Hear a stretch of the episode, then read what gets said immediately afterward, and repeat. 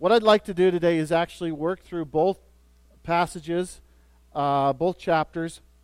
Next week, we got a break from 1 Samuel, okay? And I want, I want us to spend some time next week uh, looking at the, the Lord's Supper, what the scriptures say about that, and baptism, bringing both pieces together. And then in two weeks, because I think I and we need to learn on that, and then in two weeks, um, we're going to begin in the book of Ephesians together with the other congregation. But now we're going to finish 1 Samuel, good Lord willing. And if the Lord is willing, we will return to it either in the fall or in January to uh, 2 Samuel. Okay? Following? Yeah? Good, good. 1 Samuel chapter 30. The scattered brain, I need to pray. Let's pray. God, these are your words, not mine. And I pray that you would be our teacher. In your precious name we pray. Amen. 1 Samuel chapter 30. We're going to we last week we read 1 through 6 and we touched on it. We talked about it. I just want to read it today to remind ourselves where we've been and then we'll carry on. 1 Samuel chapter 30 starting at verse 1. Now when David and his men came to Ziklag on the third day, the Amalekites had made a raid against the Negeb and against Ziklag. They had overcome Ziklag and burned it with fire and taken captive the woman and all who were in it both small and great. They killed no one, but carried them off and went their way. And when David and his men came to the city, they found it burned with fire, and their wives and sons and daughters taken captive. Then David and the people who were with him raised their voices and wept until they had no more strength to weep. David's two wives also had been cap- taken captive Ahinoam of Jezreel and Abigail, the widow of Nabal of Carmel. And David was greatly distressed. For the people spoke of stoning him, because all the people were bitter in soul, each for his sons and daughters. But David strengthened himself in the Lord his God. Let's stop there. Just stop to remember. Just feel the weight of David's situation. He is at the bottom, so is his men, and they really have no idea what has happened to their families and their stuff. One of the commentaries I mentioned last week said this is like Job times 600. They've lost everything. Now let's carry on, verse 7. And David said to Abiathar the priest, the son of Ahimelech, Bring me the ephod. So Abiathar brought the ephod to David, and David inquired of the Lord. Shall I pursue after this band? Shall I overtake them? He answered him, Pursue, for you shall surely overtake and shall surely rescue. So David set out, and the six hundred men who were with him, and they came to the brook Besor, where those who were left behind stayed. But David pursued, he and four hundred men 200 stayed behind who were too exhausted to cross the brook Besor. Let's stop there and let's take a look at that passage. This morning, what I'd like us to do is I'm doing the preacher thing, okay? Four G letters, okay? I want to look at guidance. I want to look at grace. I want us to look at generosity. And I want us to see grief. So, guidance, grace, generosity, and grief in the text. And in this first section, I want us to notice guidance. Look at verse 8. And David inquired of the Lord. It was in this moment of desperation that David strengthened himself in the Lord. We talked about what that looked like last week. And then our text says, and David said to Abiathar the priest. So it's on top of that, he's doing something else. He strengthened himself in the Lord, and now he's inquiring of the Lord. He's going to God in prayer. He's seeking guidance. It's interesting that phrase, David inquired of the Lord. The last time we saw this was in chapter 23, where David inquired of God, Should I go into battle? And God says, Go for it. Now we see it again. it seems that there was a there was a bit of a gap in between of David inquiring of God, or maybe maybe maybe we can see in this in, in, in the last several chapters where David's faith was faint. But here David is crying out to God, What should I do? And so he calls the priest and says, Bring the ephod. What's an ephod? Yeah, David's doing this thing. Yes. The priest would wear this. It was a garment the priest would wear. Covers for sure his, his, his chest area. It could have been bit, a little bit bigger, much like an apron. And on this garment, above the heart, was this Urim and Thummim. We really don't completely understand what this Urim and Thummim was or how they used it, other than it was used if they had questions or wanted direction or guidance from God. Some believe it was two different stones, one a white stone and one a, one a, uh, a dark stone. So we don't exactly know how they got answers. We know that it was used actually a little more extensively in the early part of the monarchy. It seems to have disappeared, and it returns in, in the book of Ezra after the Babylonian captivity, and then we don't hear about it. It was one of the ways that the Israelites sought God. Another way was they would go to the prophet, and the prophet would speak for God. Another way was they'd open up the first five books of the Old Testament, and they go, What has God said? What's interesting is when David inquired of the Lord, from this point on, up until about the time where he commits adultery with Bathsheba, David is inquiring of God a great deal. In chapter 2, we have this phrase. Chapter 5, we have this phrase. Chapter 7, we have him talking to the prophet Nathan. There's this ongoing conversation. He's listening, hearing from God. And then we see David inquired of the woman, Bathsheba. It seems earlier in chapter 25 that David is saying in his heart, maybe there was a season where David wasn't inquiring of God. Regardless, at this point, David cries out to God and God gives an answer. You and I would love it if we could have this little garment. And every time we had to make a decision, we just look at the garment and cry out to the whatever. I don't know what they did. But God would say, okay, well, I, I, want you to put this money into this account or into this stock or into. Wouldn't that be sweet? But we're misunderstanding what this garment actually did. It was not that everybody always had access to this priest and this garment. It was primarily used by the leaders, by the, the nation. Should we go to war? Should we make this decision? Um, and quite frankly, you and I have it far better. According to the scriptures, Hebrews chapter 4, listen to these words. This is what we're told. Let us therefore,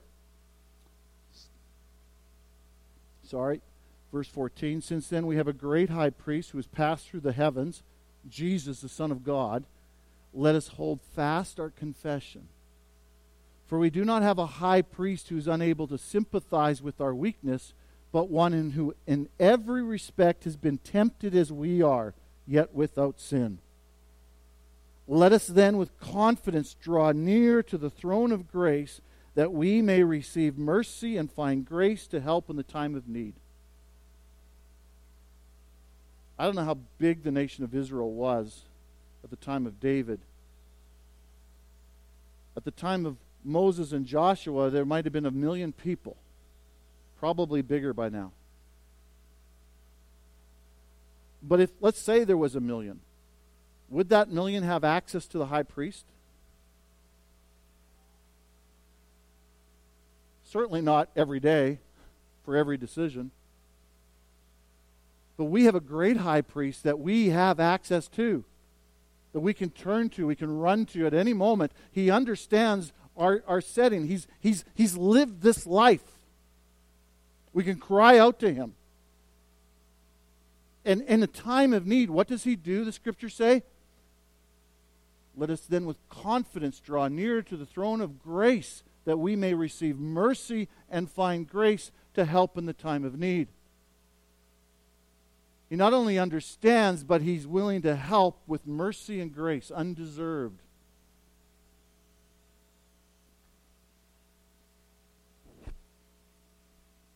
There's way too many times in my life when I'm in a time of need and I run to people, I run to books, I run to all kinds of things before I run to God and say, Lord, what ought I to do?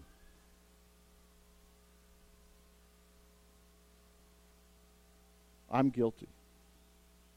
That's why I think David, when we look at these chapters, I think the text is trying to paint this picture that David is, um, is, is, is much like us. Where do you run to to seek guidance? Let's carry on in 1 Samuel. Verse 30, starting at verse 11. Remember, God says, Go ahead, pursue the Amalekites, or at this point, I don't think they even know they're Amalekites. Verse 11 They found an Egyptian in the open country and brought him to David. And they gave him bread, and he ate.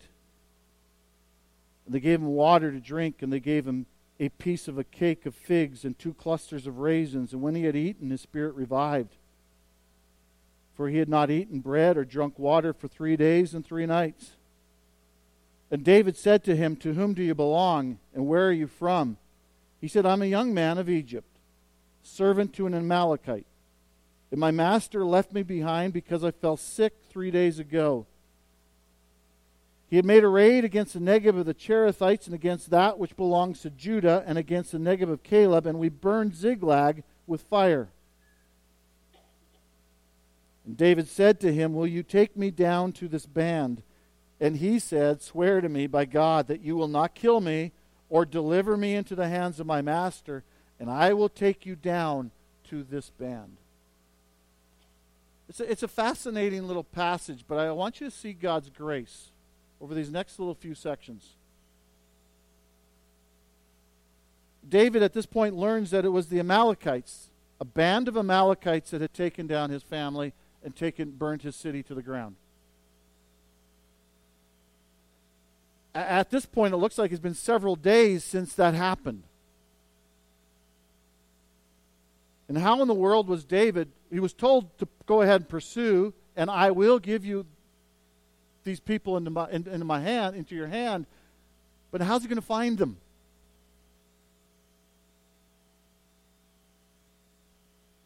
And God, by his providential care, caused this Egyptian slave we don't know his name, to get sick, to be left alone to die. David and his 600 men stumble upon him. Stumble, I put it in quotation marks. And find out that he's part of this band that just happened to be the one that. You see God's care, God's grace, how God, how God just orchestrated and God used somebody of little consequence. I think as Francis Schaeffer writes a beautiful article, there's no little people.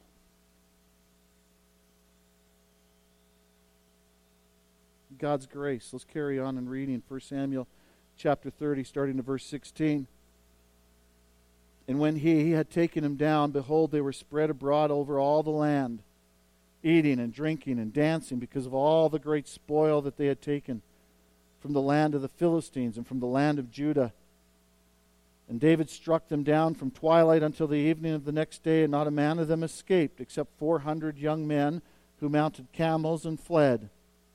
David recovered all that the Amalekites had taken, and David rescued his two wives. Nothing was missing, whether small or great, sons or daughters, spoil or anything that had been taken. David brought back all. David also captured all the flocks and herds, and the people drove the livestock before him and said, This is David's spoil. Complete reversal. They were completely distressed, bitter in soul, wanting to stone David, and now they're crying out, This is David's spoil. This is what he's captured. But I want you to see God's grace. Isn't that astounding? These are a ruthless people that have burned a city to the ground. It's been days, and not one of their wives or children, nothing that they own, small or great, was missing. It's almost impossible to believe. God's grace.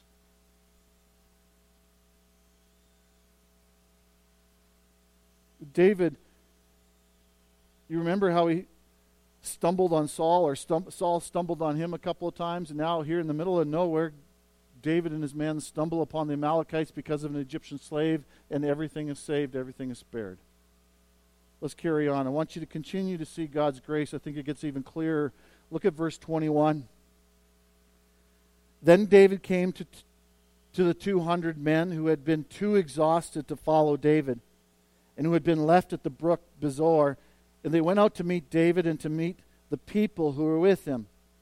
And when David came near to the people, he greeted them. Then all the wicked and worthless fellows among the men who had gone with David said, Because they did not go with us, we will not give them any of the spoil that we have recovered except that each man may lead away his wife and children and depart. But David said, You shall not do so, my brothers, with what the Lord has given us. He has preserved us and given into our hand the band that came against us. Who would listen to you in this matter? For as his share is who goes down into the battle, so shall his share be who stays by the baggage. They shall share alike. And he made a statute and a rule for Israel from that day forward to this day. Did you see what's going on? 600 men David has. They've already traveled to go with the Philistines. Then they had to go three days' journey back to Ziklag. Then they find out that their family is all gone. They're completely distressed. There is no more strength in them. Then they're told you need to go and pursue them. And David does obey and goes and pursues them. But they get to a certain point, they get to this brook, and, and 200 of the men are finally said, oh, We're exhausted. We can't go any further. And so David says, You stay here with our baggage, 400 carry on. Great victory. David's spoil. They're coming back, they're marching back, and we're told that worthless men from among David's 400 said, These guys don't deserve anything. They didn't come with us. And listen to what David says You shall not do so, my brothers. He calls these worthless men my brothers. David says we're family. We're part of God's household. We're, we're together on this. And then listen to what David says next. You shall not do so, my brothers, with what the Lord has given us. It could have got to David's head as his men were crying out, David, spoil. But David's looking at all that the spoil in front of him, and he's looking at his two wives, and he's looking at his children, and he's looking at his stuff, and he's looking at his men who are now happy and no longer wanting to stone him. And he's looking at these things, and he's just overwhelmed by God's grace. God did this. A number of years ago, I mean, I was just a young man, 19, 20 years old. I was volunteering a full time position for a church in northern Alberta. And I learned and grew in so many ways in this context. There was two men on that eldership board. Well, there were several men on that eldership board that I grew to love. But there's two men that both invested in my life in a big way. And I, and I remember one of the men saying to me about the other guy. This is always a problem. but he was saying, this guy doesn't do, he doesn't carry his weight. He doesn't do enough stuff. And I'm just a young guy, and, and, and I started looking and going, well, yeah, this guy does this, this, this, this, this, and this. And this guy, well, there might be a couple things on the list. And so I, I like I had to agree with him. I was like, It was a couple of years later, I came back to that place and, and I did a summer internship. And I was helping this guy change the oil on his vehicle. I was laying under the vehicle in his shop. And this guy shows up, doesn't know that I'm there. I'm laying under the vehicle. I don't know if I'm, who knows what I was doing because I don't know what I'm doing under a car, but I was doing something and I stayed under there because these guys started talking, but I began to realize over the years, I, have realized in the context of the church, the church is, is broken people who fight. And these two said things to each other that I, I, I wish I never, had never heard. I love both of them. I believe they eventually worked it out. I don't know. I was, haven't been part of that. Uh, they're both serving God now today, and, I, and I'm thankful for it in, in, their, in their, their different settings.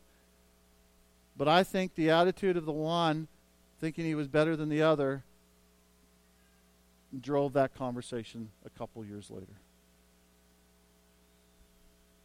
The truth is that the 400 men who had strength to carry on, that strength was from God.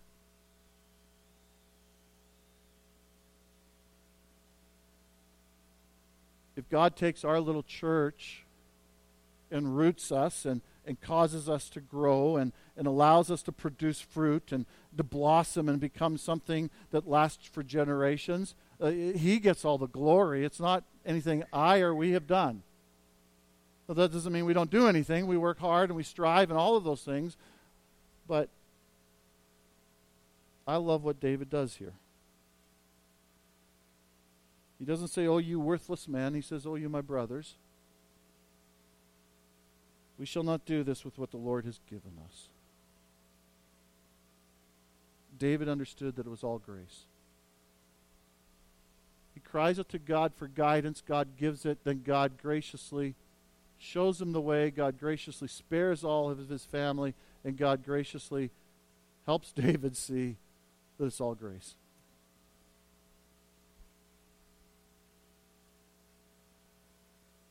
Verse 26. When David came to Ziklag, he, he sent part of the spoil to his friends, the elders of Judah, saying, Here is a present for you from the spoil of the enemies of the Lord. It was for those in Bethel and Ramoth of Negeb and Jader and Aroer and Ziph. I'm, I'm going to butcher all these names. In Zipmoth and Eshtemoa, in Racal, and the cities of the Jerahmeelites, in the cities of the Kenites, in Hormah, and Bor-ashan, in Atak, in Hebron for all the places where David and his men had roamed. Do you see the generosity? You see, David looked for God's guidance. David and David saw God's grace, and, and understanding his grace, he was able to be generous. Isn't that what Jesus or Paul commanded the Corinthians? To, to, to remember what God had done on the cross, his incredible love, and out of that we were to open up our wallets and go, Thank you, Jesus and give our money. That's what they were called to do. Grace should drive our generosity. And what does David do? He's got a city to rebuild, he's got all this spoil, but he goes, You know what? We have roamed the land of Judah for many years, and I'm going to give back. And isn't that exactly what Christ has done? When we go through the book of Ephesians, you can take a peek a little later if you want this week. Ephesians chapter 4, Jesus has come and he's giving gifts to the church. Not only did he save us and die for us, but he's giving gifts to the church. That's what David's doing. No, no, David wasn't the perfect the perfect king. He would come later. His name's Jesus. But David, at least at this moment in his life, was a beautiful picture of that king. Let's carry on. We're going to finish, read chapter 31. Uh, notice the grief. We won't spend a lot of time, but I want to read it. Now the Philistines were fighting against Israel, and the men of Israel fled before the Philistines and fell slain on Mount Gilboa. And the Philistines overtook Saul and his sons, and the Philistines struck down Jonathan and Abinadab and, and Melchishua, the sons of Saul. The battle pressed hard against Saul, and the archers found him, and he was badly wounded by the archers. Then Saul said to his armor bearer, Draw your sword and thrust me through with it, lest these uncircumcised come and thrust me through and mistreat me. But his armor bearer would not, for he feared greatly. Therefore Saul took his own sword and fell upon it. And when his armor bearer saw that Saul was dead, he, he also fell upon his sword and died with him. Thus Saul died, and his three sons, and his armor bearer, and all his men on the same day together. And when the men of Israel who were on the other side of the valley and those beyond the Jordan saw that the men of Israel had fled, and that Saul and his sons were dead, they abandoned their cities and fled. The Philistines came and lived in them. The next day, when the Philistines came to strip the slain, they found Saul and his three sons fallen on Mount Gilboa. So they cut off his head and stripped off his armor and sent messengers throughout the land of the Philistines to carry the good news to the house of their idols and to the people. They put his armor in the temple of Ashtaroth and they fastened his body to the wall of Bethshan but when the inhabitants of Jabesh Gilead heard what the Philistines had done to Saul, all the valiant men arose and went all night and took the body of Saul and the bodies of his sons from the wall of Bethshan, and they came to Jabesh and burned them there. They took their bones and buried them under the tamarisk tree in Jabesh and fasted seven days. There's a great deal I could say about this particular text. Quite frankly, I don't want to say anything about it. It's just an ugly text, isn't it? It's ugly. Let's just face it. Do you see the grief? The grief on a number on a number of fronts. There's death. There's this word they've fallen. It's very similar to what we see at the beginning of 1 Samuel when Eli falls.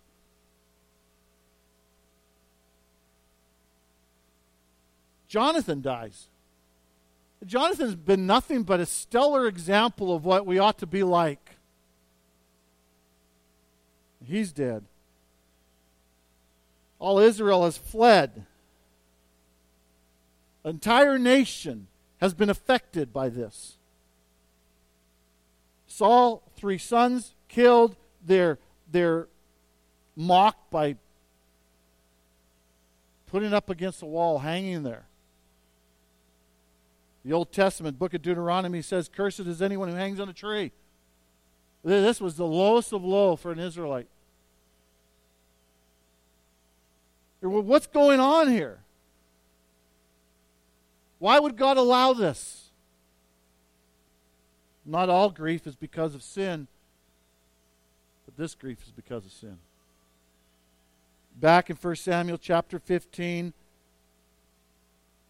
rather than obeying the, the voice of the Lord, what God had said, Saul decided to go his own way. He rebelled against what God said and did his own thing. And, and, he, and he pretended to repent but there was never true repentance. There was never true turning back to the Lord. Was sorry you got caught. Please come with me, Samuel, so I look good in front of the elders. And Samuel made it very clear then and made it very clear later that this would be the result.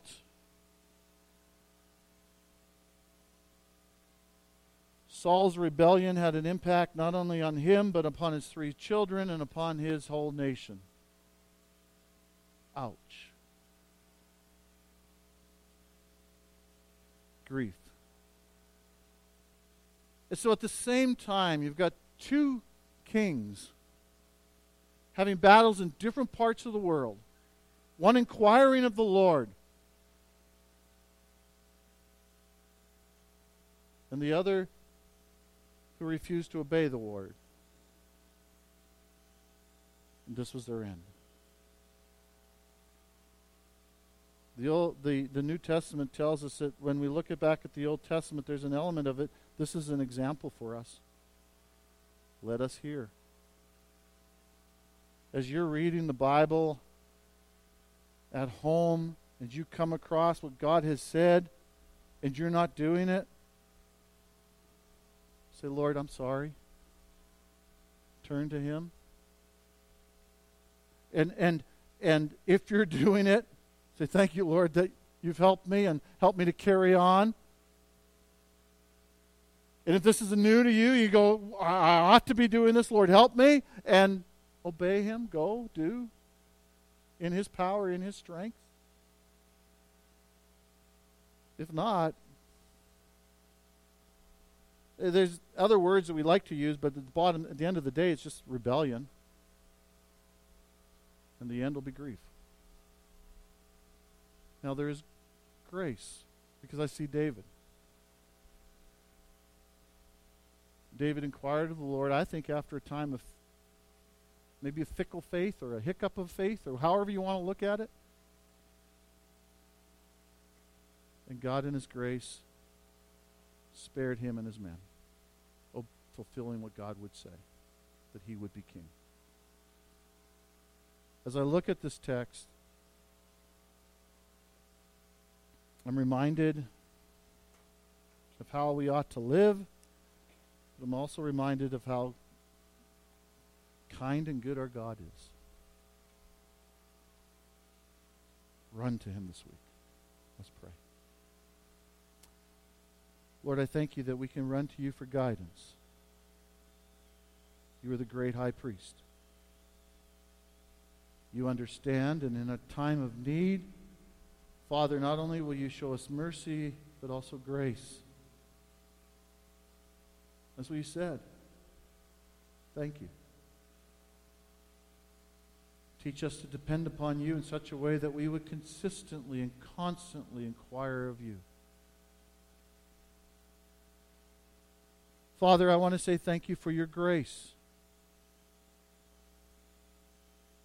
That grace is evident in so many ways, primarily because you gave your son Jesus to die for us, but Father, also the fact that we have food, a shelter over our heads, a place that we can gather to worship, that we can know one another and encourage each other. Lord, that is all grace. Thank you.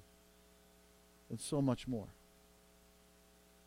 But Father, I thank you for your generosity that was displayed in your grace and help us to see that and be generous. And Lord, not just with our money, but in every way. And Father, I pray that you'd help us to be a people who trust your word When we fail and fall short, may we repent and may we turn back to you, and would you help us to obey your word? Spare us from the grief that Saul experienced. Father, we need you. We thank you that you loved us, and we thank you for your word. Would it continue to grow and shape us? In your precious name we pray. Amen. This morning we, we continue our service around the table. If you are a follower of Jesus Christ, if you know him as your Lord and Savior, if there's been a place and time where you've repented, you're welcome to join us at the table. We simply break the bread together. We take a piece of the bread and we dip it into the cup. We stop and we remember and say, Thank you, Jesus, for what you've done upon the cross. We'll do that as a family. So come, don't come alone, bring somebody with you, okay? Please stand as we worship and remember.